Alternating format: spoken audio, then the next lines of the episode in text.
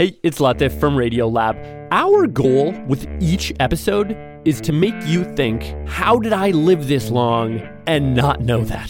Radiolab, adventures on the edge of what we think we know. Listen wherever you get podcasts. We've been looking back all this week to look at the choices and the fights that made the American healthcare system what it is today. And that journey takes us back to the early 90s today, nearly two decades before Barack Obama and the Affordable Care Act ever came to be.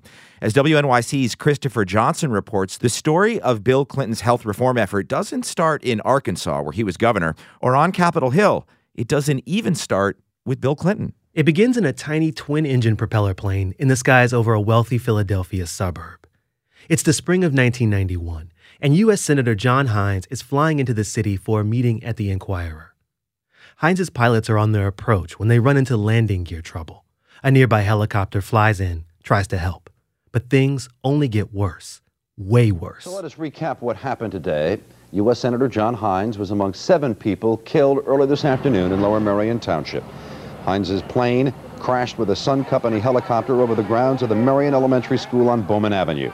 The plane was It was a tragedy for Lower Merion. Two schoolgirls were killed on the playground as burning fuel and debris rained from the sky. As for Heinz, the 52 year old senator's death meant the loss of Pennsylvania royalty. John Heinz was somebody I respected and uh, knew rel- relatively well. He was a very uh, popular Republican senator. Harris Wofford was the state's labor secretary. He was appointed to hold Heinz's vacant seat until the special election in just six months. He ran for the office, but his opponent, Dick Thornburgh was hammering him in the polls. Wofford was hanging on by the thinnest of threads when he gets this tip that would change the whole game. Definitely for him, and maybe for the rest of the country, too. I went to pick up um, several thousand dollars to our campaign from the ophthalmologists of Philadelphia. And then he said, I want to give you the most effective thing that I've ever had in terms of political uh, interest. The doctor told Wofford that when he gives talks, he likes to whip out his copy of the U.S. Constitution. He then points to the Sixth Amendment, which guarantees the right to an attorney. And then he said, isn't it even more important that uh, if you're sick in America, that you should have a right to a doctor? And I loved it as a idea. That's when Wofford decided to do something really unusual. In his speeches, in his campaign agenda, and in ads like this one, he put healthcare right at the center of his platform. I've been talking about national health insurance and about a tax cut for the middle class. Electing Dick Thornburgh would send a signal that you want business as usual, that you don't want basic changes like national health insurance. And it worked. Wofford won, and healthcare helped get him there. We were 40 some points behind uh, in the polls when we began, and that idea of universal health care just moved. The media all all over the country was paying attention to it.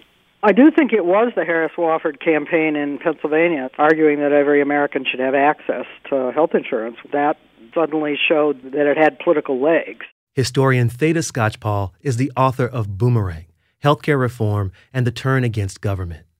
Skocpol notes that Wofford's successful campaign comes just as Bill Clinton is making his run for the White House. Okay, so now we need to think about what was happening in the late 1980s and early 1990s. That's Paul Starr, one of President Clinton's senior health policy advisors during the first campaign. We had double digit inflation in healthcare back then.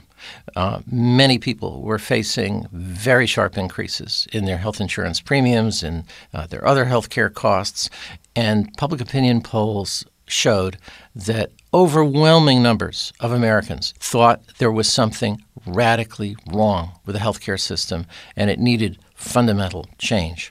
And this is how the fire that Harris Wofford started in Pennsylvania worked its way up to the White House, becoming part of newly elected President Bill Clinton's national agenda. But all of our efforts to strengthen the economy will fail the Clinton White House believed that for the first time in nearly two decades, there was a real chance to reshape healthcare. In his first State of the Union speech, the president makes this appeal. I feel so strongly about this. All of our efforts to strengthen the economy will fail unless we also take this year, not next year, not five years from now, but this year, bold steps to reform our healthcare system. It didn't take long for things to start falling apart. First, with the healthcare task force the president created, with First Lady Hillary Clinton in charge. This was a brain trust of cabinet members, senior officials, and healthcare professionals who would help develop his reform plan. By most counts, then and now, the task force was a mess. It was accused of being bloated and secretive and was even slapped with lawsuits concerning Hillary's leadership. The president dissolved it after six months. But the damage was done. President Clinton was already being condemned for drafting reform without clear plans to involve lawmakers. Later that year, interest groups that were opposed to reform began taking shots at Clinton's plan. But this was covered under our old plan. Oh, yeah, that was a good one, wasn't it? This now famous TV ad campaign called Harry and Louise is set in the future. Clinton's health plan is now law, and it's got the couple totally confused and frustrated. Having choices we don't like is no choice at all. They choose. We lose. But the president pressed on. In September 1993, he went before a joint session of Congress and continued to make his case. No president had pushed for reform like this since the 1970s. At long last, after decades of false starts, we must make this our most urgent priority. The president laid out a six part solution. He promised simplicity and improved quality in care. He told Americans they could keep their doctors if they wanted to. And at the heart of his message was this idea of security. Everybody, every single person in the U.S. would be covered. To drive his point home, the president waved before Congress a prop a red, white, and blue health security card. This health care security card will offer this package of benefits in a way that can never be taken away. Here's the thing about that card Clinton advisor Paul Starr says it ended up being kind of an omen. Starr watched the whole speech from the gallery. When the president held that card up, Starr got an idea. That evening after the speech, I had one of the cards that had been made up. And uh, at the White House, I asked him to sign it. And he did. He did sign it. Uh, but he was in a rush and he signed it upside down. so I, I, later thought, oh, that was, that was a, a perfect symbol of what had happened. For Starr, that gaffe foretold how all the support they'd hoped for on Capitol Hill, from business leaders and from the American people, how all of that would get turned on its head.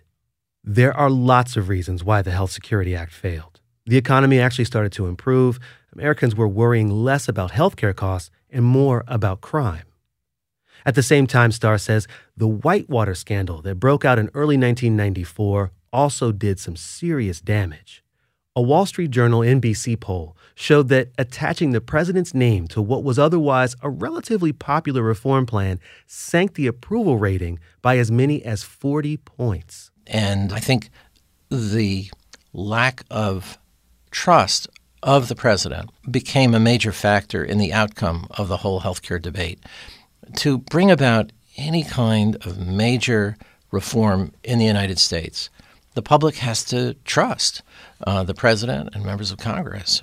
And that atmosphere, heightened distrust, undermined the possibilities for reaching any kind of bipartisan uh, deal.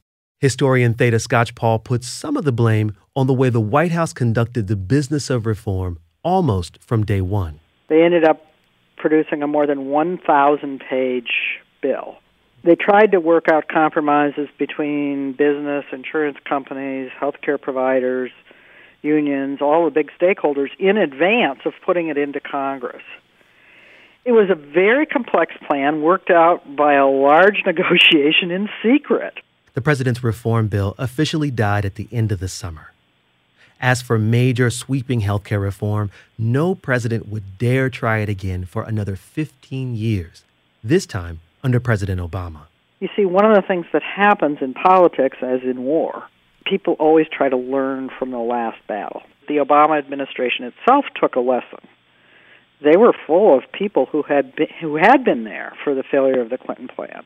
They learned that coming up with a blueprint outside of Congress that you then tried to get Congress to adopt was a mistake. As for Harris Wofford, looking back, he says it never occurred to him 26 years ago that, of all things, health care would be the thing to save his campaign and become the stuff of a massive reform effort that still touches us today. It was a wonderful feeling about the American system that it can be moved so fast. An idea that its time had come was catching fire. Now the question is will the fire continue to blaze or just go out? For the takeaway, I'm Christopher Johnson. Our thanks to WNYC's Christopher Johnson and Mary Harris for reporting these stories for us this week. If you missed any of the pieces in our series, Your Healthcare What Happened, check them out at the website at thetakeaway.org slash healthcare.